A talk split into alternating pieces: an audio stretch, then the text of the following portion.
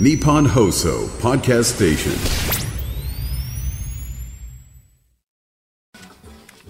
改めまして、2月26日月曜日、えー、冒頭、地震速報をお伝えいたしましたので、いつものオープニングテーマは流れませんでしたけれども、えーここからは通常の辛坊治郎ズームそこまで言うかはいをお届けしてまいります。そうします。この番組月曜日から木曜日まで辛坊さんが無邪気な視点で今一番気になる話題を忖度なく語るニュース解説番組です。愛媛県ですか。そうですね今日新聞読んでたら夕刊にですねええ、あの、みかんの産地というと、まあ昔から和歌山か愛媛県っていう、で、これ愛媛と和歌山とどっちが、あの、たくさんみかんが取れるかというのがですね、えー結構争ってたらしいんですね。ええ直近のデータで言うと、えー和歌山を抜いて愛媛がナンバーワンに返り咲いたみたいな。そうですかはい。えー知ってますか？みかん県と言われてるんですよ、愛媛県は。みかん県？ええで、あの、県のキャラクターかなんかがミキャンっていうですね。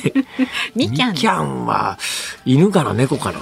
キャンだから犬なんじゃなあい犬ですね。ミキャンっていうね、えーワンコがいるんですよ。ええあ、可愛いみかんのオレンジ色のワンコって感じですね。はい、ほっぺたにそばかすみたいなのが点々してますけど、あの耳がみかんの葉っぱの緑色になってるという。かわ知ってますか？え？あのー今はお金いるんですけども、えー一番最初にこれがブームになった頃は、えーとにかくみかんの産地ですから。みかんですから、はい。えーそういえばポンジュースとかいうのも確か愛媛ですよね。確か。えほいであの蛇口ひねるとみかんが出る蛇口って水道っていうのがあって。今もね空港にはあるにはあるんですよ。そうなんですか。ただコップ一杯何百円かで しっかりお金は取られますけれどもでもね、えーそのコップに注いでくれるのが蛇口でええ、昔一番最初私の記憶で言うと空港かなんかにただの蛇口が置いてあったような気がしますけどもね、へえ。今はそんなただってわけにはいきませんけど。ね。はい、えーいうことで、えーその愛媛の南予地方ですか、えー大きな地震が震度最大震度4です4かですね。はい。えー広島の呉呉とあと愛媛今治などで震度4を観測したという。まあ、もうちょっと南で四国の南側だと南海トラフみたいなイメージですけれども、まあ、今回は震源地から見て南海トラフとは関係ないと、まあ、多分地震学者がそのうちおっしゃるんじゃないかなという気がいたしますが南海トラフといえばですよ。全くどうでもいい話ですけどもえ本当にどうでもいいっていうかですね。先週かなあちょうど先週だ先週大阪市内を歩いてたんですよ。そしたらあの若い女性がだいたい推定年齢20代前半ぐらいの若い女性がええ二人で私の数メートル先をかなりでっかい声で女性同士がわーっと話しながら。でうん私別に聞くともなくでも聞こえてくるぐらいない距離感のところで、えー歩いてたらですねその二人がこう盛り上がってんのは、なんかもうすぐ南海トラフが来るかもしれないから、とにかくやりたいことやっちゃった方がいいわよね、みたいな。あすごい発想ですねあそういう文脈で南海トラフあが普通の会話の中に出てくるんだというぐらい、えー関東だとほとんど聞いたことがないかもしれませんけれども、日常会話の中に南海トラフが西日本方面には出ますからね。だから今回の震源はそこよりだいぶ北の方です。瀬瀬戸内海に近いところがどうやら震源らしいんで、いわゆる南海トラフの予想震源域とはだいぶ離れてはいるんだけれども、おそらく関西、西日本に住んでらっしゃって、その辺にいらっしゃる方は相当な危機感を今回の地震でも持たれたんではないのかなという気がいたします。ところで、ええ。そんな地震の速報がなければ、今日冒頭お話ししようと思っていたのがですね、はい。えーリスナーの皆さんで、今日この時点において、健康体であらせられる、あらせられる、いらっしゃる皆さん、はい皆さんはものすごく幸運ですよ。幸せですよ。健康というのは失われて初めてですね。はいああ、ありがたいなと思うものだということを私、ね今日身をもって感じておりまして。身をもってですか？はいな。先週末から昨日ぐらいにかけて、特に昨日ですね、私なんか午前中ぐらいにものすごい勢いでくしゃみが出て、はいあ、来た、来た来た来た来た来た、花粉症来た、花粉症来たと思ったんですが、なんか妙に寒気がするわけですよ。ほいで横にいたうちのかみさんに、はい。寒いよねって言ったら、全然。とか言われて、え？え？俺だけ寒いの？寒気？そうなんです。それは。で、今日朝起きたら喉が痛いんです。それで花粉症でもまあ喉が痛くなることはありますけれどあもりますね。喉までガラガラ私ね花粉症に関して言うと結構なベテランなんで、はいはい。花粉症というのを、まあ、比較的よく知ってはいるんですよ。患者サイドの目線からね、それで言うとあれ？昨日連続してくしゃみが出た時にはえー、花粉症がさ本格的に始まったのかなと思ったんだけれども花粉症関連のアレルギーの薬を昨日から結構強めのやつを飲んでるんだけど、今のところあんまり効いてる気配がない上に今日本番直前もこのスタジオこの丸テーブル座ってたらですねやっぱ相当ゾクゾクするんです。で今も結構ゾクゾクしてるんです。大丈夫これって本格的にうん、要するに何らかの風邪をひいたのではないのかと。はいあれ？何ですか？いやいやあの辛坊さんの体を心配はしているんですけれどもいや、心配してる素振りなんか全然なく、目の前のアクリル板の隙間を埋めましたね、今。やってね、あの防御もしなきゃいけないなとも思っておりまして。ちょっと、そういう、そのなんか、いやいや全速力で弾くのやめていただけますか大事にとは思ってるんです。この2週間ぐらい、なんか増山さんに全力で弾かれるということが相次いでおりましてですそうね。ですね。え えそう、いやー、ちょっと純烈とえー、純烈と、ヒゲダンですね。ヒゲヒオフィシャルヒゲダンディズムの両方男性4人組で、似たようなものっておっしゃゃいましたからね。あんまり区別つかないんだよね、みたいなこと言ったらドン引きされてですね。ジャンル違います。しその翌日に、うん、歯ブラシももう5年ぐらいは使ってるかなって言ったらまたドン引きをされて。連日ドン引きの増山さん、今日もえーいきなり目の前のアクリル板を位置を修正されまして、ね、絶対に私の方からウイルスが飛んでこないようにしよう。ともね、あの、どうやらあのコロナとかインフルエンザとか、はい。なんか巷は結構それなりに流行ってるという噂も聞きますから、ねはいはい。え皆さんお気をつけいただきたいと思うんですがただね私もその喉が痛くなって、喉が痛くなって私もあの花粉症がひどくなると喉が痛くなるだけじゃなくて鼻の奥の粘膜みたいなものこれすごく痛くなってこれが大変不快で痛はいはい辛いんですよ。でそれに加えて今日なんかゾクゾクしてますから。あゾクゾクはちょっとね、嫌ですね。やっぱり健康になりたいなと。だから今これすっきり全部一一瞬で治ったら、ものすごく幸せな気持ちで今日お家に帰れるのに。確かにね、このまんま寒気を抱えながらお家に帰って一人で東京の家は今から一から暖房をつけないと多分週末完全に冷え切ってるはずですから今日はそんなにね、寒いいや、何言ってんですかよ今日なんか、ああ、まあ風は冷たいです冷たいでしょ、うん風はなんか日差しはね、完全に春の日差しなんですよ。すごい、あ、これそろそろ紫外線対策しないと、はい。これ、きっと、あの、過度な紫外線を浴びると良くないんで、今日、夕刊富士読んでてたら、読んでたらですね、今日もご紹介しませんけれども、えー何十歳からのアンチエイジング、男性のアンチエイジングみたいな連載記事があるんですが、そこを読んでたら、とにかくね、大切なのは、えー石鹸による洗顔と日焼け止めだって書いてあってですね、ほう、そうなんだ。あ、そういえば今日の日差しだと日焼け止めいるよなとか思いながら、こうやってきたんでありますが、でも風はすごい強くて冷たかったです。ね、北風でちょっとうわ風冷たうん。ええほんで来たらゾクゾクするわけで。で、ゾクゾクしながら思ったのは、あ、本当に普通に健康でいる時って、その普通に健康でいる時のありがたみってほとんど感じないんだけれども、ね実際ちょっとでも、やっぱりあの寒気がするな、みたいな、喉の奥がなんか妙に痛いなっていうことになると、ああ、健康ってありがたいなとつくづく思うので、えーラジオをお聞きの皆さん、もし今皆さんが健康な状況にあらせられるとするならば、それは大変に幸運なことなので、そうですね。はい。心ね幸せを、はい、どうぞはい噛み締めながら、はい。まあ、いろいろこうな、お悩みもあると思いますよ、世の中。あそこ痛い、ここ痛いからね。そうそうこの時期ですから、あの、息子が大学2つも取っちゃったけど、両方学費が高くて、どっちの大学行ったらいいのみたいなものをですね。いますしね、そういうことでね。まあ、本人は悩みがあるから一生懸命それ聞くんだけども、うんえー多分聞かされる側の人間からするとですね、ああ、あんたの子供は優秀でよかったよとか、そういう目目線で見聞いてる人も多分いるんじゃないかと。まあでもね、多数決で決めたらいかがですかね。あ、ははそうですね。ええー当事者がすぐ横にいらっしゃいまして、はい。はい。国公立まだあの試験中の方もいますから頑張っていただきたいですしね。ちなみにもう全部発表終わったの？私立は結構あってるあなるほどところはね。もう国公立は大体あの昔から3月の頭と決まってましたよね。そうなんですよ思い出すわ。もうねああいうのはね、に二度といだけどね大学なんて分かんないなと思うのは、はい、私大学受験の時に、まあ、最終的に選んだのは早稲田の法学部行ったんですけども、えー、とある私立大学の、まあ、いわゆる滑り止めで受けていた、うん、とある私立大学の滑り止めで受けてた学部があるわけですよ。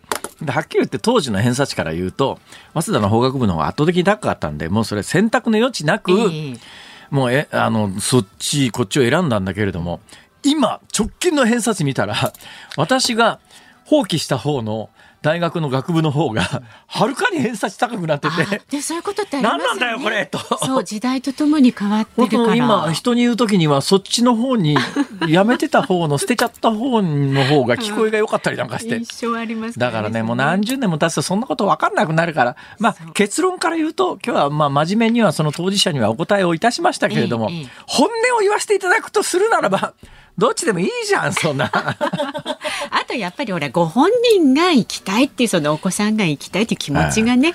もうそんな30年も経つと分かんないよ、大学のランキングなんかね。確かに。はい。とは思います。はい。はい。以上です。ということで、はい、ズームそこまで言うか、今週もよろしくお願いいたします。この後はお知らせを挟んでズームフラッシュ、週末から今日にかけてのニュースをチェックします。辛坊さんが独自の視点でニュースを解説する特集コーナーズームオン。まず4時台では、筑波大学名誉教授の中村逸郎さん登場いたします。ロシアのウクライナ侵攻から2年、大統領選挙目前のナワリヌイ氏の死は何を意味するのかなどについて伺っていきます。で5時台では自民党の茂木幹事長と棚橋元国家公安委員長の後援会使い道の詳細がわからない支出が97%というニュースにズームします。さあ番組のエンディング今日は月曜日ですから5時29分頃にお送りするズームオンミュージックリクエスト。ラジオの前のあなたが選んだ一曲をお送りしますが今日のリクエストのお題はさあ、これから頑張って仕事しようと思った時に寒気がした時の曲。さあ、これから頑張って仕事しようと思った時に寒気がした時に聴きたい曲。はい。あ、ちょっとね、あの、考えてください。選曲の理由も書いて。なんかありそうですね。うん、なんかちょっといろいろマイケル・ジャクソン、スリラー。なんでやねんスリラー、ちょっと続々とね。あ、続々ね。続々感はい、えー。選曲の理由も書いて送ってください。また番組の感想やね、ニュースなどについてもメールで送ってくださる方は、zoom zoom アットマーク 1242.com X でも参加してください。ハッシュタグ漢字で辛坊治郎、カタカナでズーム、ハッシュタグ辛坊治郎ズームでよろしくお願いいたします。では続いてこの時間は外為ドットコムプレゼンツマーケットインフォメーションです。最新の株と為替の情報を外為ドットコム総研研究員の上原修平さんに伝えてもらいます。上原さんよろしくお願いします。はい。外為ドットコム総研の上原です。東京株式市場日経平均株価は前週木曜日と比べて135円3銭高い。3万9233円71銭で取引を終えています。トピックスは木曜日と比べて12.91ポイント高い2673.62ポイントで取引を終えました。円相場は1ドル150円40銭付近で取引されています。東京市場では小動きの展開となっています。米長期金利の低下によるドル売りが入るも日経平均株価の史上最高値更新を眺めた円売りもあり30銭程度の小幅なレンジ推移となりました。海外市場では引き続きアメリカの長期金利動向が焦点となりそうです。ニューヨーク市場で発表されるアメリカ2年債5年債入札の結果を受けた長期金利動向次第ではドル円相場に影響がありそうです。また世界的な株高が続くかにも関心が寄せられます。以上株と為替の情報をお伝えしました。上原さんありがとうございました。外為ドットコムプレゼンツマーケットインフォメーションでした。ニッポン放送ズームそこまで言うか。このコーナーでは辛坊さんが独自の視点でニュースを解説します。まずは週末から今日にかけてのニュースを紹介するズームフラッシュです。11月のアメリカ大統領選挙に向けた共和党の候補指名争いの第5戦、サウスカロライナ州の予備選挙が24日に行われ、トランプ前大統領が勝利し5連勝となりました。サウスカロライナ州は唯一残る対抗馬ヘイリー元国連大使の地元です。ウクライナのゼレンスキー大統領が25日、ロシアの侵攻によるウクライナ軍兵士の死者がおよそ3万1000人に上ったと明らかにしました。ゼレンスキー大統領が兵士の死者数を公表したのは初めてです。イスラエルのメディアが25日、ガザの救世案について協議するため、代表団を仲介役のカタールに派遣すると報じました。ハマスが拘束する人質の解放交渉が2週間以内にまとまり実行に移されるならラファの軍事作戦を延期するとしています日本維新の会の高校教育無償化推進法案の骨子案が昨日分かりました一律25万円のクーポンを生徒側に支給し申請が認められた私立に在籍する場合は75万円を上乗せするということです。都市部を中心に私立を選択する生徒が増える中家計の負担の地域格差を是正する狙いがあります。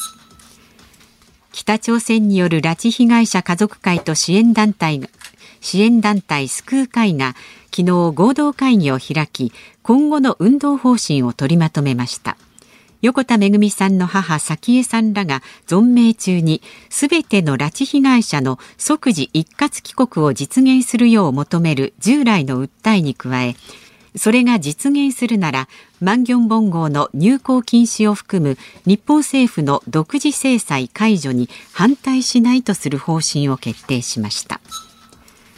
東名高速道路で2017年煽り運転で事故を引き起こし一家4人を死傷させたとして自動車運転処罰法違反などの罪に問われた石橋和歩被告の差し戻し控訴審判決で東京高裁は今日懲役18年とした一審判決を支持し被告側の控訴を棄却しました。衆議院の政治倫理審査会は今日自民党の派閥の裏金事件をめぐる幹事会を開きました。あさって水曜日と木曜日に開かれる審査会について自民党側は完全非公開での実施を提案しましたが野党側が反発し再協議することになりました。まあこの政治倫理審査会の審議に関しては先週なんか。2人だっつってみたり5人だって言ってみたり、なんかあのー、どっかの国の市場のやり取りみたいだねと申し上げたんですが、今度はその人数じゃなくて、えー、公開するかしないかで同じようなことが起きてると、えー、そんな状況で、まあ自民党はとにかく公開なんかしてテレビで中継された日には、えー一部を切り取られて、その何か言ったところのところだけ何回もリピートして、放送されるのが嫌だとかっていうわけですが、それちょっと反対の理由としては違わねえかと、えー、思ったりもするわけでありますが、最終的にはね、多分、一部公開、一部か全部かわかんないけれども、今、いや、その、市場での綱引きみたいなもんで落としどころっていうやつがあるわけですよ。初めから公開だって言ってしまうと他のことがテーマになりますから。だから公開するかしないかで今一応これ揉めてると最終的に公開っていうことになったら野党としては公開を勝ち取った。与党としてはそこは譲ったってことになるじゃないですか。まあそんなもん密室でやることの方がおかしいんで、何よその安物の市場の取引みたいなことやってんだっていうのが正直な印象でありますがそれで言うとですね、はい、この番組にもゲストに来てくださって最近ワイドショーで人気の明石市長の泉房穂さんが暴言をこの件に関して暴言を吐いてら。して政倫審なんてさ嘘つきに嘘つく場を与えるようなもんだ。ちょっとその過激な発言ですね それは、ね、泉房穂、はい、とおっしゃって、えー、えー、炎上気味なんですが、はい一理あるのはですね、ええ、証人喚問と違って証人喚問っていうのは嘘つくと偽証罪に問われるわけですよ。え、ところが政治倫理審査会っていうのはもともとの趣旨が政治家に弁明の場を与えるということで、うん、まあ別にそこで何を言っってそれ嘘言ったからといってそれ自体が罪になるわけでもないわけですよ。だからまさに倍泉房穂嘘つきに嘘をつく場を与えるようなもんだというのはまあうまいな言い方としては。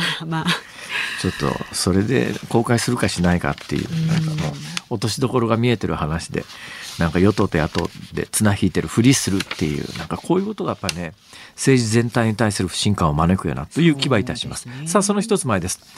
東名高速の2017年に起きた煽り運転事故ってもう内科民みんな忘れてんじゃないですか。だって2017年ってもう7年も前でさ。そうですね。あの要するに、えー家族4人が乗った車をこう煽り運転で何回も前に回って、うん。回って回ってみたいなのを繰り返してそれで止めさせたんですよ。無理やり停車させたら後ろからその止めた車にトラックが激突してお父さんお母さんが亡くなられて子供さんも怪我を負ったという、悲惨なはい。話でこれがきっかけになって煽り運転に関しての法律厳しくなったんだけれども、ただまだ最終判決出てないんだ、ねえ。7年も経つのにっていう懲役18年、えーということでこれ2審まで来ましたから、まあ、最高裁で何か大きくひっくり返る可能性はまあ少ないのでおそらくこの辺りで最終的には決着するんじゃないかなとは思います。わかります。2月26日月曜日時刻は午後4時を回りました日本放送から辛坊治郎と増山さやかでお送りしています。ズームそこまで言うか。さあ、メールをご紹介いたしましょう。ありがとうございます。大阪府大阪市の辛坊おじろうさん。どんなラジオネームですかそれ辛坊おじろうさん。ありがとうございま44す歳の男性の方です。えーこの3連休北海道にスノーボードをしに行きました。いいですね。私は兵庫県北部に行きましたけどもれてたみたいですね。雪が少なくて結構大変でした。はいでね、いざ滑ろうとボードを装着しようとしたらビンディングのベルトが切れてしまいました。あるあるだな。はい。で持参したボードは諦めてレンタルをしようとするもそのスキー場はボードのレンタルはなし。それは珍しいですね。仕方ないのでスキーをレンタルしました。やはり何事も準備と確認は重要だと改めて思い知りました。で、それはそうと、私が行ったのは札幌市内からほど近いスキー場ですが、中国人と思われる観光客が結構いました。スキーのレンタルも外国語対応しているのには驚きました。十数年前には考えられないことです。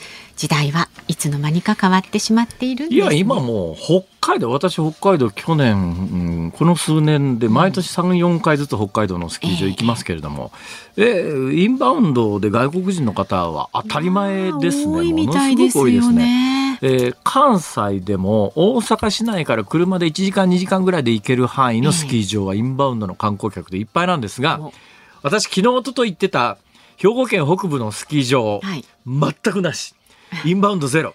ところが、はいびっくりしたんだけど、ん。そのインバウンドのいない観光地ですよ、はい。い、ないスキー場ですよ。インバウンドのいないスキー場でリフト券買おうと思ったら、日本語がうまく通じないんですよ。え？あれ？と思ったらあのえー切符売ってるおばちゃんが明らか片言の日本語でさあ何国人か存じ上げないですけれども、はいはい。あ日本のネイティブの方ではない少なくとも日本語ネイティブの方ではない人がインバウンドの観光客が来ていない、ええ。兵庫県北部のスキー場のチケット売り場で働いてらっしゃるっていう現実が、ああ最近のやっぱり日本なんだなと、インバウンドのいるところではねインバウンドの観光客向けにあのいろんな言葉できる人を配置していることはありますけれども、そこのスキー場はね私が最近行ったスキー場の中では本当に珍しくインバウンドの方がほとんどいらっしゃらない。でねインバウンドの方がいらっしゃらないのが分かるのはインバウンドの観光客って特に欧米人がそうなんですけど、みんなヘルメットかぶってるんですよ。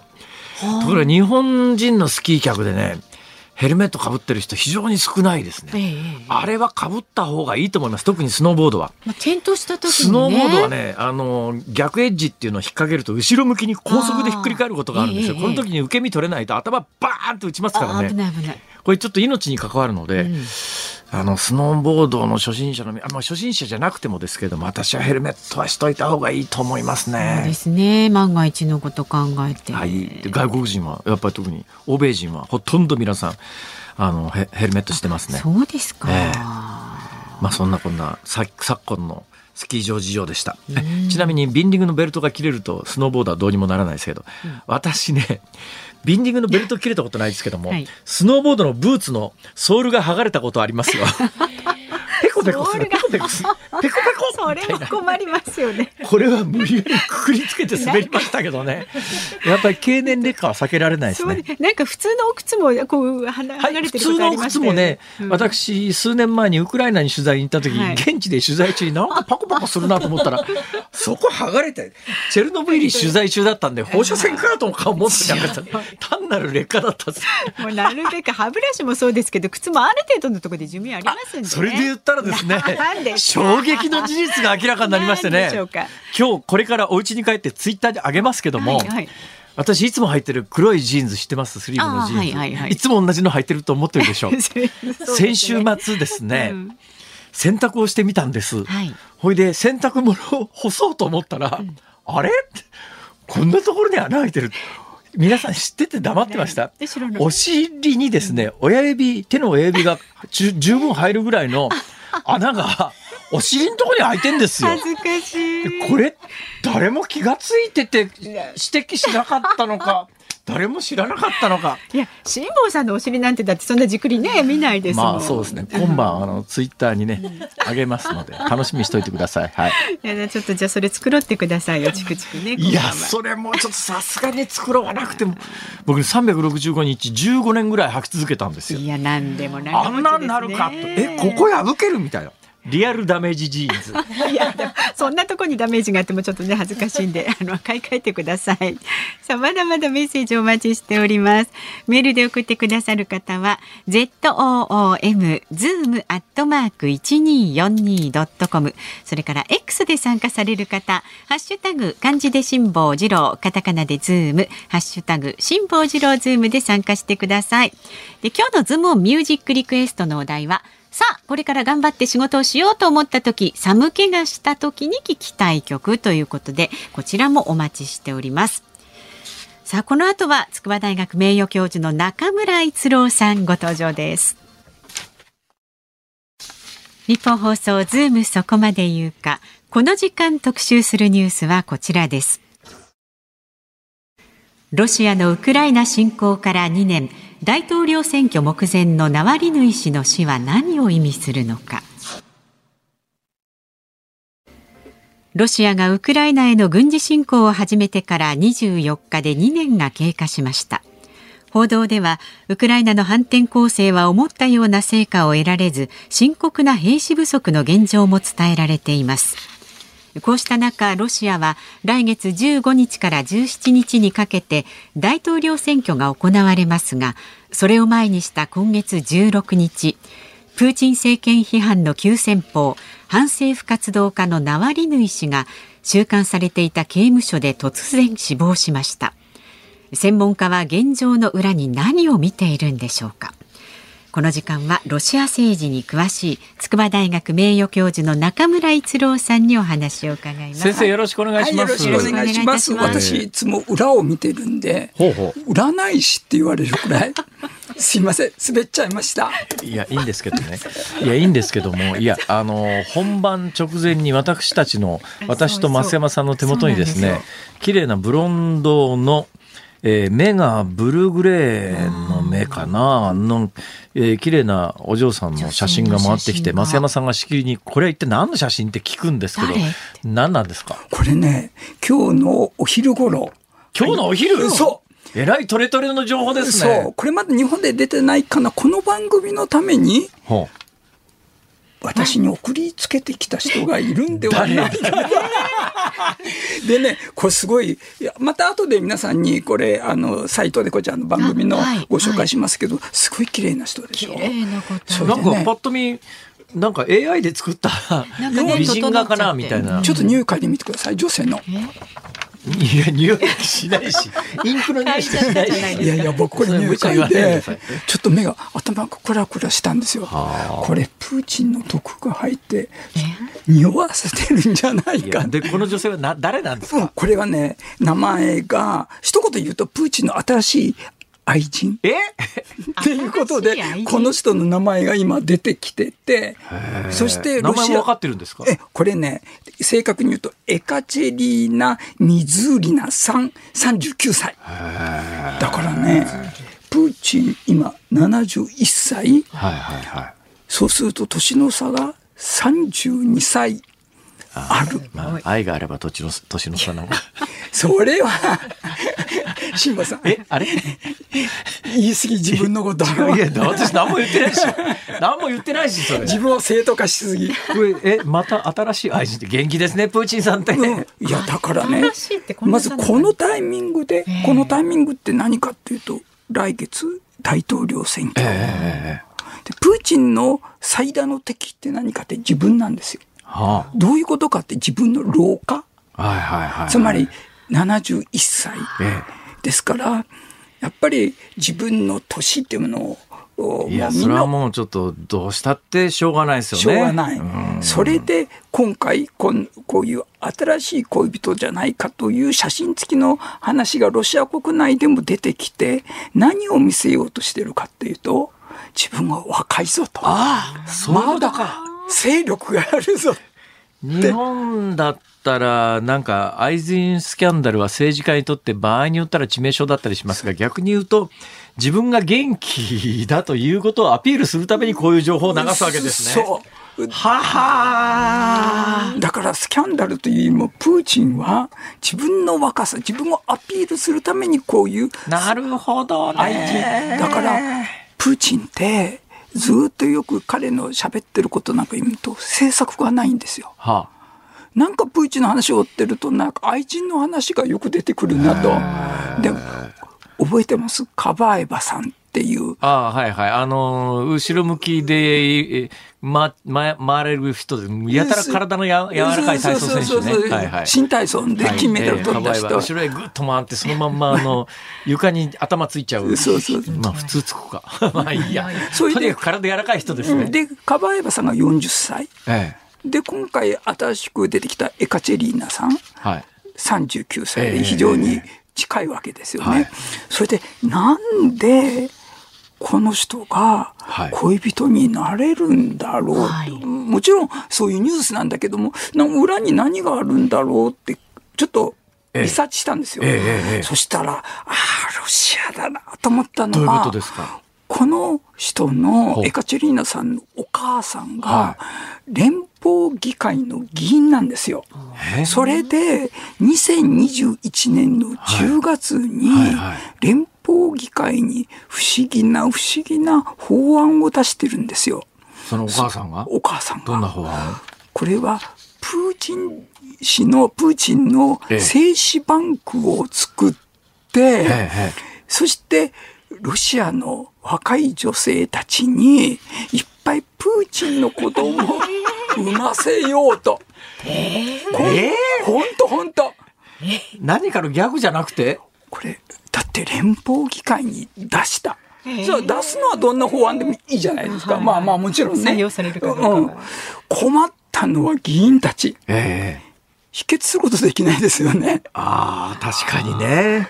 賛成するのもっていうことで、まあええよくわかります継続審議になってるということで、はい。もう苛立った奥さん、え奥さんとお母ちゃんと今回出てきたエカチェリーナさん。はいはい。だったら私が、エカチェリーナさん39歳、ええ私がプーチンの子を産もうとほいうことで、もしかしたら、お前、プーチンの愛人になれって言って、近づいていって恋人になって、もしかしたら本当にプーチンの子を産んで、ね、ロシアっていうのは、ロシアっていう国はないぞと。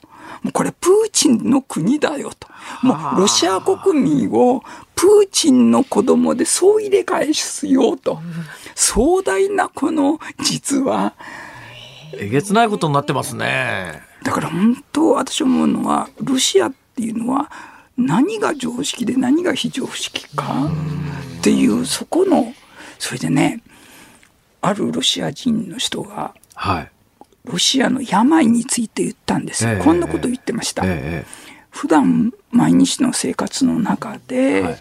い、やもうくもう苦しい戦争で辛い倫理的道徳にも的にも辛い、ええもう貯金もないって、はい。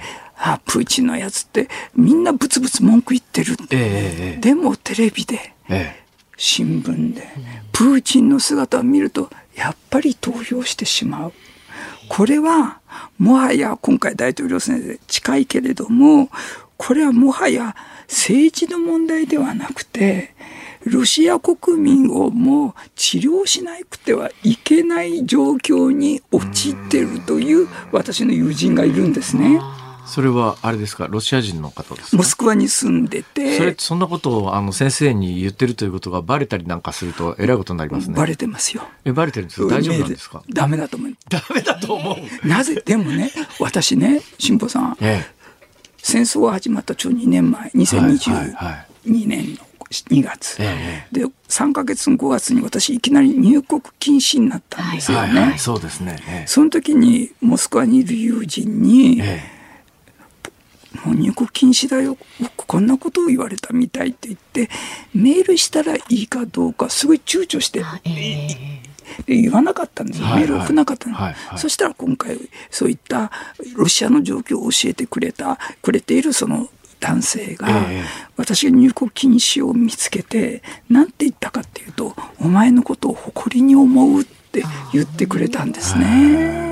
だからもうか彼も覚悟を決めてるようで、それで、まあ、今回、こういったロシアの人々がちょっとおかしくなってるぞと。まあ、そんな中まさに覚悟を決めたというと、えー反政府政治家と言われてるいたナワリヌイさんという人が北極圏の刑務所で亡くなりましたけれどもあの辺り行ったことあるらしいですね先生。行ったんです。ちょうど10年前えの10年前に？1月中旬。ナワリヌイさんがあの亡くなった刑務所の近所ですか？刑務所ですか？村村村に。刑務所のある村に。私、刑務所へ入入ったわけじゃない、入れられたわけじゃなくて、その村を通って、さらに北に行ったんですけども、はあはで、ナバリンさんがそこの刑務所に収容収監されたのが1月ですね、ええ今年の。ええええ。そのちょっと1月中旬に、10年前の1月中旬に私、その村に行ったんですよ。はいはい。まあ、通りがかったというか、えええええその時私が行った時、マイナス45度。それで、ナバーリンさんが死んだこの2月ね、ええ先日、ええ調べたらマイナス32度なんですよ。それでね、私、ナバーリンさん、毒殺だとか銃殺だとか、まあ、いろんなことが、まあ、暗殺言われてますけど、私はもっと単純かな、私の経験で、ぶん殴ってはい、気絶してえ、放置されて投資したんじゃないかと思ってんですよ。そんだけ寒ければあっという間ですねそれそう。私、マイナス45度の時に、はいまあ、現地の人と一緒にこう、北の方へずっと行く時に、その村へ立ち寄った時に、私の鼻の先がえ真っ白になったんですよ。それで、はいる私の知人がこれはいけないと。多分、親切心でええ、血流が戻るように、え撫でてくれたんだと思うんですよ、を。私は殴られたような感じで、痛ーって言って、ね、やっぱ氷点下40度ってそうなっちゃうんですね呼吸ができない。なぜかって言ったら鼻呼吸まず無理ですよね。鼻毛とか全部こう。で、その外気温と体内との温度差が70度近くあるんですよ。ええだから一気に空気飲めないんですよ。はあ体が冷え込んで。ええだからす少しずつ少しずつ息しないといけない。だからナバリンさん今回マイナス32度でしたけども、刑務所から外に引っ張り出して、ええそこで一発殴殴ると、はいはい。これはもう激痛で気失って、で、周りは何の施設もないと、ないんで、刑務所から今度帰れないようにしちゃえば、ええええもう投資しかないんですよね。それ脱走したところで行くとこないですねそんだけ寒けあのねシベリアって、ええ。いろんなところに刑務所があるんですけども、ええ。まず多くの刑務所に塀がないんですよ。は脱走しても、途中80キロ、100キロ、道もない。ああもう脱走イコール投資を意味するわけですねそうなんです。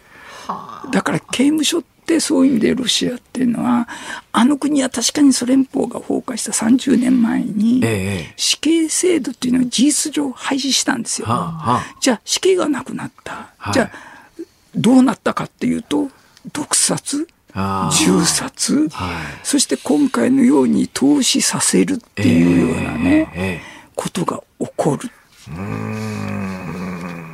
大体なんでそんなところの刑務所入れられたんですかね？そんだって私の知ってる限りは去年までそんなところに入ってるって話はなかったですよね、モスクワ人。郊外に。ええそれで、なぜかっていうと、ナバリニさんってのは刑務所の一応規律とか掟があるんですね。はいはいで、かなりやっぱり反抗的な態度を取ってきたらしいんですよ。えそれで、えーこの刑務所の状況が悪いとか、環境が悪いとこへ、とこへずっと送られて最後、もうロシアの中でも、もう極北の狼と言われるほど、ええもう本当に悲惨な刑務所に入れられたこと自体、もう死刑宣告と同じようだと。表向きは死刑はないですよ。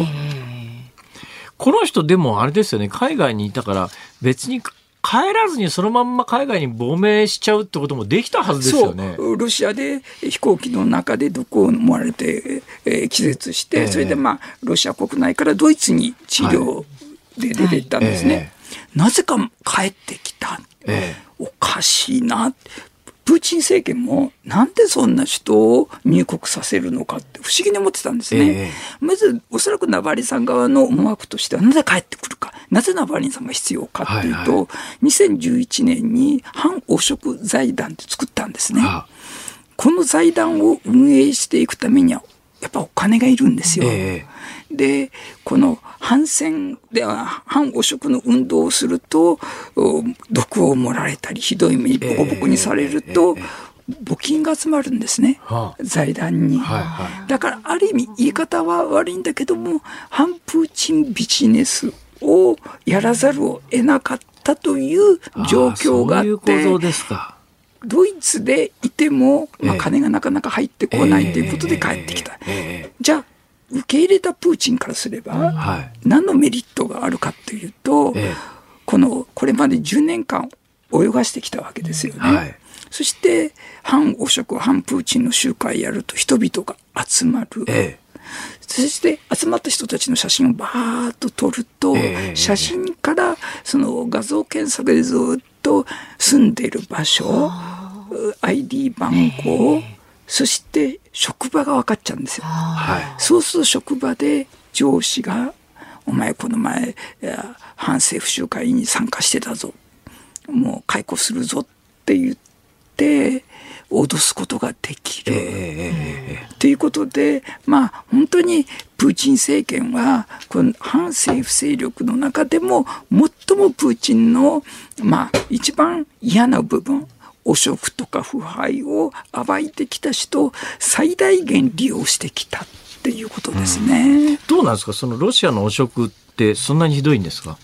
もうね、もうひどすぎて。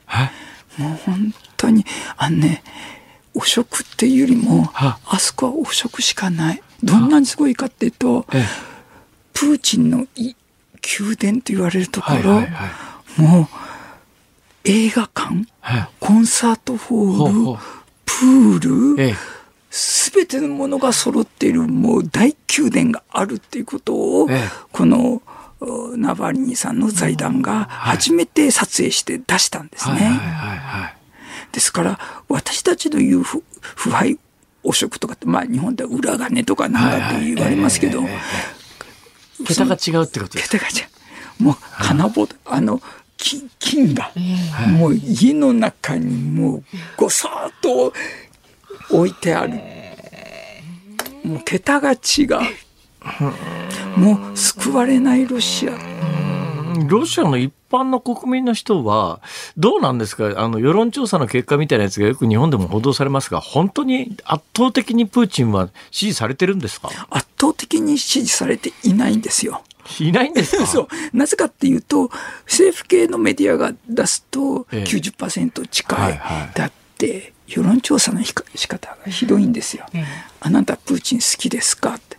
愛してますか？尊敬してますか？っ て何ですかそれ。これみんなチェックして、これを支持率に変えちゃうと、はあ。120%軽く突破なるほど。200%いっちゃう。ええええええ。ああ、そんなこういう仕掛け、ね。ねだから、ただ独立系のメディアがええ。本当に、えーまあ、街を歩いている人とか電話をこうかけてむさぼりに選んだ人たちに電話してやるとやっぱり一番低くてプーチンの支持率13%。あらま13%あらまそして大体21、2%あたりが本実態に近いのかな。だとすると現状ロシアの人はかわいそうですよね。そう。それで、あの、経済も本当お大変で、え私先週の金曜日の夕方ですけども、私の先ほど言ったあの友人に、モスクワのなんと3キロに住んでいる、そのそばの、その食料品店にちょっと行って、帰り、ええ仕事終わった後、ええ店の中の様子ちょっと動画に撮って送ってきてってええ2分間送ってくれたんですよ。まあソ連時代のようなスーパーですよね。旧ソ連時代私行ったことありますけどとにかくねスーパー肉の売り出し日に大行列ができるんですよ。普段肉ないから。そうなんだ。今回はね行列もない。人が買い物客がいない。あらまあ。時間が夕方5時5時半。ありゃで従ってもうおこれ独立系のメディアですけども2月の14日に出してましたけども貯金が一銭もないって答えた人が60%あらもいる。まあそれで片方で経済的に苦しいんだけども夫や息子がどんどん戦地に送られて、えそうした中でプーチンは愛人？恋人？何やっだって言うんで来月。ーちょっと会ってみたいな。やばい。美しい方ではありますけどね。辛坊さんえ？殺されちゃう殺されちゃう？殺されちゃうの？毒殺されちゃうよ。当面ロシアがやめとこう。やっぱり。いや、そうです。滑るどころの話じゃないから。そうですね。ヘルメットしてってもダメですよ。大変よくわかりました先生またあのロ大統領選挙いつでしたっけロシア？3月15日スタートで、ええ。えっと、オンライン投票から始まって、3月17日、最後の1日だけが紙投票、まあ、ああ要するに投票所で、えー昔ながらの紙で投票する、これが3月じゃ17あ日と。その前後にまたちょっとお時間作ってください。いやいやいや、いつでも時間ありますんで、もう。の裏の情報を教えてください。また占い師、これ占い師で。これいいわ。わかりましたよ。この時間は筑波大学名誉教授の中村一郎さんに伺いました。あありがとうございました。ニッポン放送辛坊治郎ズームそこまで言うかをポッドキャスト YouTube でお聞きのあなた増山さやかです。飯田浩二です。お聞きの内容は配信用に編集したものです。辛坊治郎ズームそこまで言うかは月曜日から木曜日午後3時半から生放送でお送りしています。ラジオの FM93 AM1242 に加えてラジコでもお聞きいただけますよラジオラジコでは配信版では聞けないあんなことやこんなことがいっぱい。さらにリポーターがあなたの街にお邪魔する中継企画やえ辛坊さんが夕刊フジの記事を解説する夕刊フジそこまでズーム。えそして生放送でしか参加できないリスナー参加コーナー。ズームオンミュージックリクエストなど盛りだくさん。ぜひラジオラジコでも辛坊治郎ズームそこまで言うかをお楽しみになってください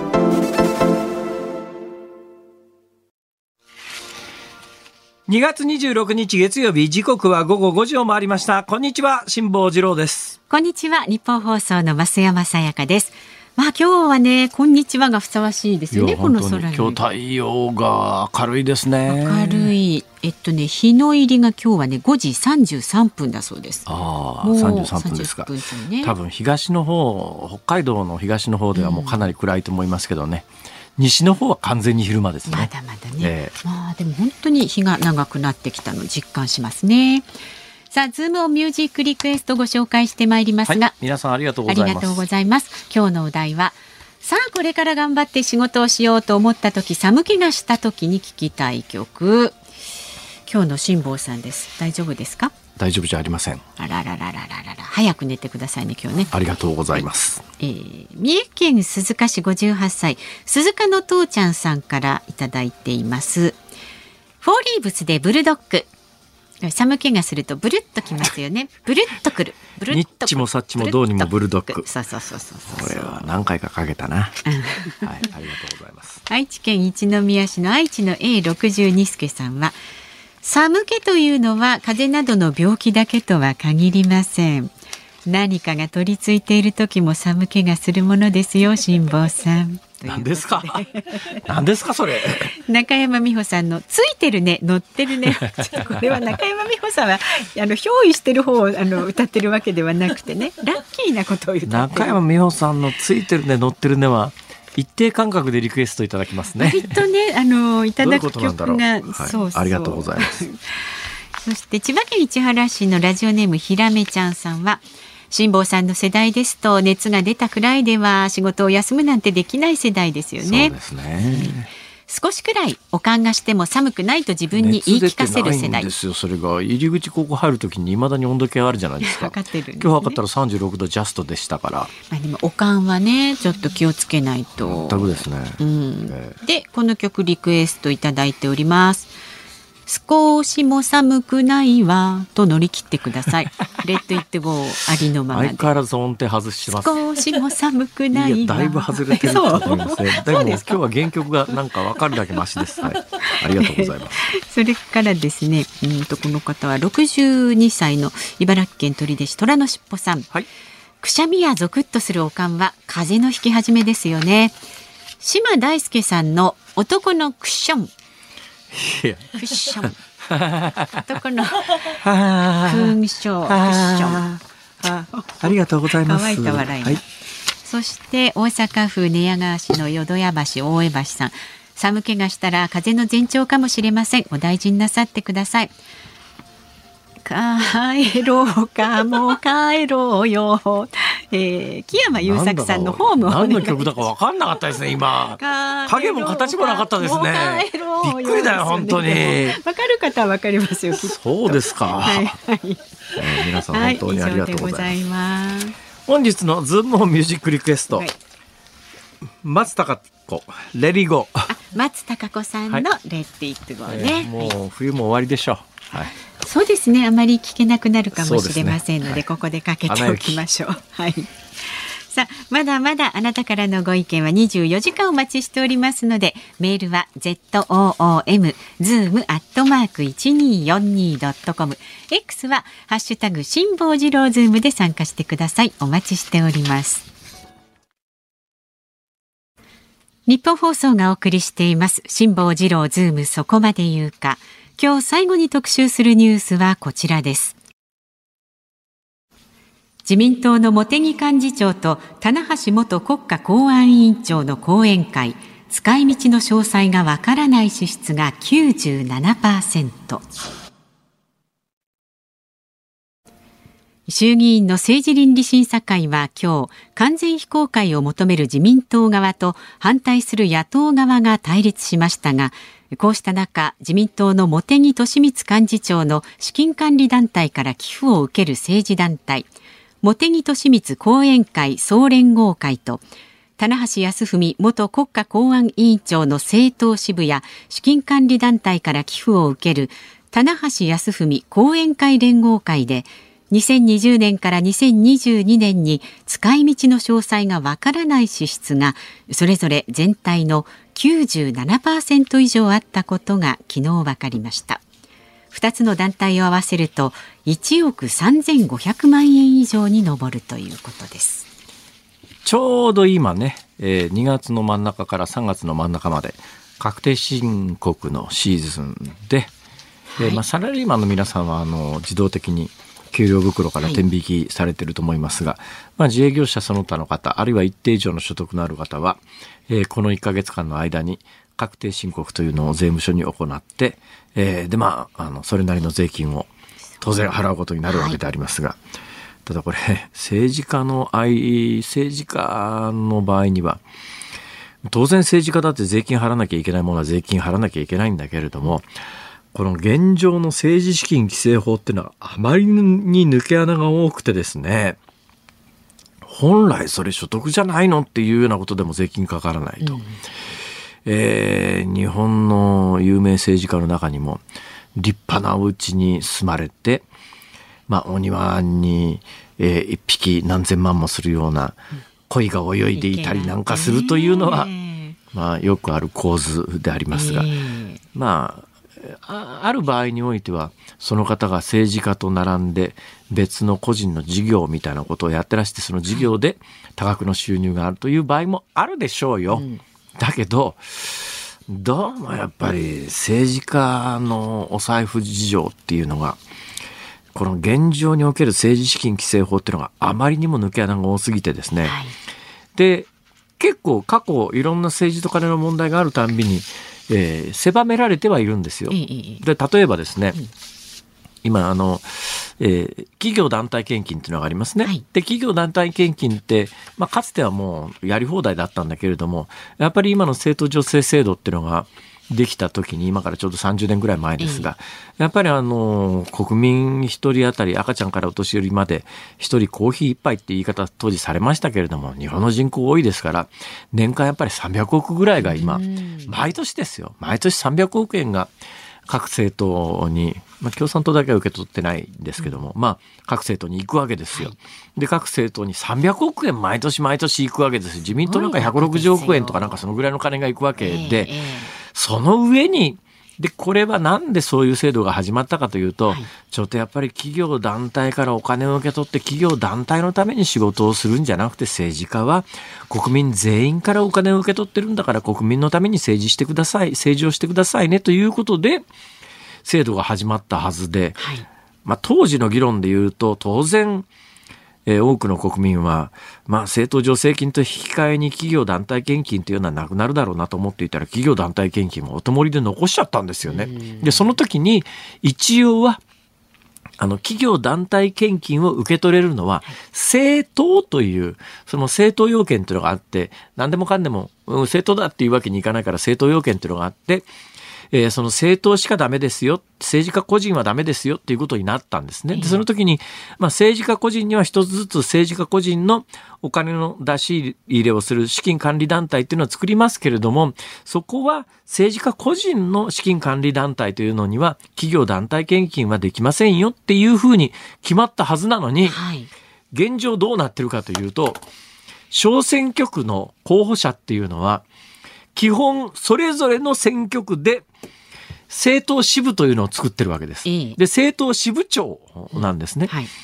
で、例えば私が、まあ今議論になってますが、東京15区から、東京15区は今自民党は候補を出すか出さないかで結構揉めてるみたいですけども、仮にですよ、私が東京15区の候補者になったとしますね。仮によ。で、自民党の公認候補になったとしますよね。そうすると、東京15区の自民党の政党支部長になるわけですよ。うんね。で、私のその政党支部とは別に、私の資金管理団体は別にあるわけですよ。で、その私の個人の資金管理団体に企業団体はできませんけれども、東京15区の立候補予定者の私の政党支部には、これ政党だから企業団体献金ができるんですよなるほ。ど ええって話じゃないですか。その上、その、うん各、だから日本の小選挙区全部にそれが一つずつあるわけですよ。だから政党支部っていうのが何百もあるんですね。はいで、それぞれの政党支部は、一応それ個人の政治資金管理団体じゃなくて、政党の支部で政党。だから、さっきの法の建前っていうか法の名目によると、えーき企業団体献金は自由にできるんですね。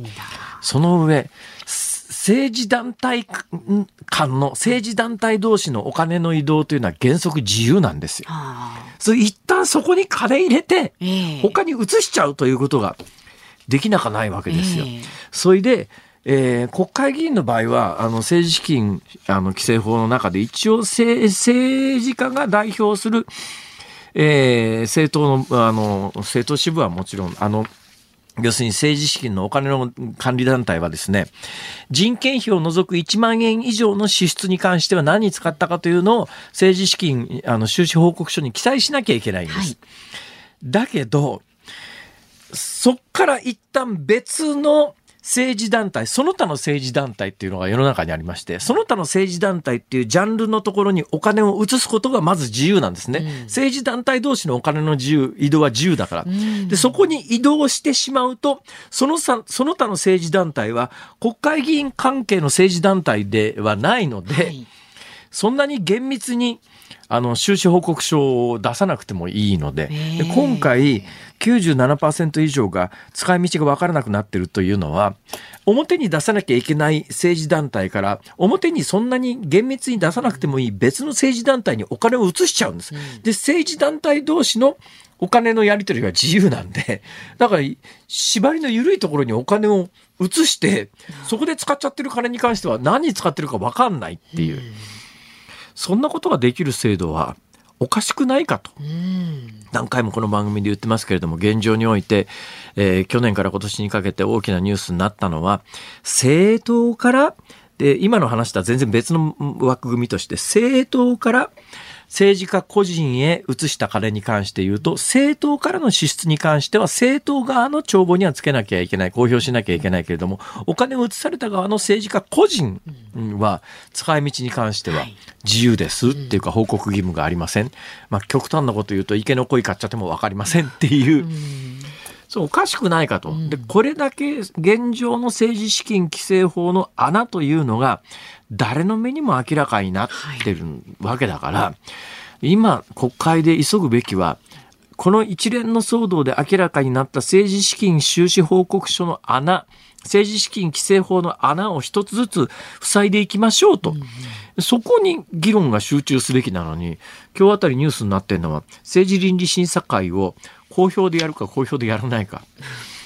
いやーで、今それで盛んに、今日もまだ結論出ずに、今のニュースの、この番組のこの時間のニュースの状況では結論出ませんということなんだけれども、最終的にはおそらく与党が降りてきて、えー全部か一部か分かりませんけれども、えーまあ、あの、公表しましょうと。公開にしますよ、ということで、えー与党も野党も、野党は、うん、ほら、俺たちが頑張ったから公開になったんだ。えー与党はですね、えーまあ、譲歩をしてですね、本来は非公開という場であるところの政治資金、えー政治倫理審査会を今回は公開にしましたって言ってだからそ、こで手を打ったと。そうです。それでニュース終わりになっちゃった。何にも変わらないと。何なんだこれはと。だから、あの、暴言を吐く泉房穂さんが言うように、政治倫理審査会は嘘つきに嘘を、嘘をつく場を与える場なのかと。証人喚問しろよって、証人喚問だとね、初めからもう囚人監視で行われる上に、嘘をつくと、それ自体が罪になりますから、やっぱり出る側も、緊張感を持って答えるわけですよ。それでまあ、あの、つつつかれないように、終始、えー記憶にありません。記憶にありません。記憶にあるかないかって証明しようがないですから、記憶にありませんと言い続けたら、それ罪には問えないんだけど、でも見てる側は、それが公開されてりゃ、ねこいつそれ記憶にありありませんじゃねえだろうと。ところが、政治倫理審査会が密室で行われた場合、まあ公開、たとえ公開になっても、ここは嘘ついても構わないっていうか、構わなかないんだけども、倫理的にはまずいんだけど法的に触れるわけじゃありませんから、嘘つき放題と。それが公開しようがどうしようが、関係ねえじゃん。そんなことのために、この貴重な時間を費やしてだよ。本当に腹立つよね。どうなってるんでしょうこれはもうちょっとね、ここ一番ね、はい。飯田君に出てもらおう。ダイレクターを出したがるとまたその反動でね辛坊さんいかがですいやいや、僕は大丈夫ですね。僕はね、もうはっきり申し上げてねええ、あのー年ですから。いやまただっても政治家の方なんて辛坊さんよりもお年の方も5万といらっしゃる。それだけどね、やっぱりね、未来はやっぱり未来よ。だけどさっきのさ、はい。話変わるけどさ、ええロシアすごいよね。ロシアね。プーチンの生死をばらまく法律作るってどんな、どんな国だよ、それ。ねえということは国中生まれてくる子がみんなプーチンの娘か息子そういうふうおになっちゃったらもう本当プーチンランドになっちゃいますよ。そうか、プーチンランドね。そう。なんか小説みたいくちゃなことに。そうだよね。まあ、ディストピアって言葉がありますけど、ユートピアの正反対ですけど、反対の言葉ですけども、はい。世の中にはユートピアが、ユートピアはないけれども、ディストピアはあるんだな。あ、それで言うとですね、ね何ですか？あまあいいや。いいですよ。明日のオープニングに撮っときます。私、聖書読んでて最近、うんうんうん聖書読んでて、はい旧約聖書から新約聖書に入ったんですけども、読みますね。目から鱗で、うん。あこの言葉って聖書の言葉だったんだってびっくりするようなこと出てきますよ。あ、じゃあちょっとそれ明日のお楽しみということで、あそうですかじゃあはい、明そうします日に続くです。ズモンミュージックリクエストをお送りしたのは市川市ひらめちゃんさんからのリクエストです。松高子、レ松高子、レッドイットゴー。ありのままで。はい。はい。レッドイットゴレッドー。イットゴービートルズの名曲にレッドイットビーっていうのがありまあ、すねちょっとね、戸惑っちねあれも、レッドイットビーもレッドイットゴーもに似たような意味かな。あれもなんか、そのままであるがままでというふうに確か。はい似たようなええニュアンスでレッドすかね。目的語原動詞原形というこれ入試によく出てくる構文ですね。まあ辛坊さんは少し寒いようですからね。はいお気をつけください。そうそうはい少しも寒くないわ寒いわ。寒くないわ。はいどうもありがとうさございました。あそんなこと言ってる間に電車の情報が入りましたのでお伝えいたします小田急電鉄によりますと小田急線えー江ノ島線は人身事故の影響で相模大野駅と大和駅の間で現在運転を見合わせています。はい、小田急電鉄にね大変ですそねうなんですよ。よりますと運転の再開にね見込みがまだ分かっあ運転の再開が6時半だということが今分かりました。まあそれにしてもあと1時間ほどありますんでね、お帰りのちょっと影響ある方いらっしゃると思いますので、ご利用の方はご注意くだそうさい。ですね。うん、えーそれにしても、はい。えー衝撃の事実が判明いたしまして、え、どうしたんですか？あのー知ってました増山さん？何？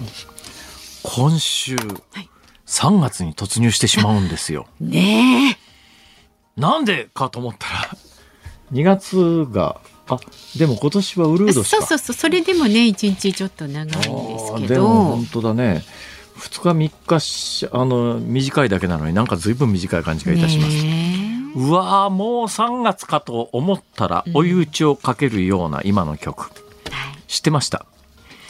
松たか子「レッド・イット・ゴー」2014年リリースで10年前じゃん。じゃないですか。えアナ雪そんな前みたいな。ついこの間歌ってたっていう感じですけどね。あっという間に10年ですわ。ちょっと怖10い歳の子供が20歳になりそうですね。8歳の子供が成人しそうそうそう、六十歳のだか男性がらアナ七十歳に。雪のあのドレスあるじゃん。水色のドレスあるじゃないですか、あれを着てた小学校低学年の子が、もう成人に。もうやだ辛坊さんそんなことさら言うなんて。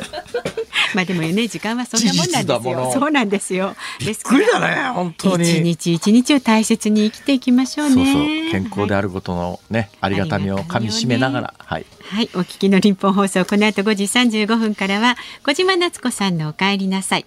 明日の朝6時からは飯田浩二の OK 工事アップ。コメンテーターはジャーナリストの須田慎一郎さん。日経平均一時8年ぶりダウ超え。衆議院政治倫理審査会28日29日開催決定。来週のスーパーチューズデーを前にアメリカ大統領選挙の候補者選びの行方など取り上げるそうです。で、この辛坊治郎ズームそこまで言うか、有事を想定した国民保護の課題につきまして、日本大学危機管理学部の教授、福田充さんに伺います。はい、ということでね、えー今週無事に3月を迎えられるように、やれるように、はい、ちょっと今日お家帰って暖かくして寝ます。早く寝てください。ここまでの放送は辛坊治郎と。増山さやかでした。今週も聞いてくださいね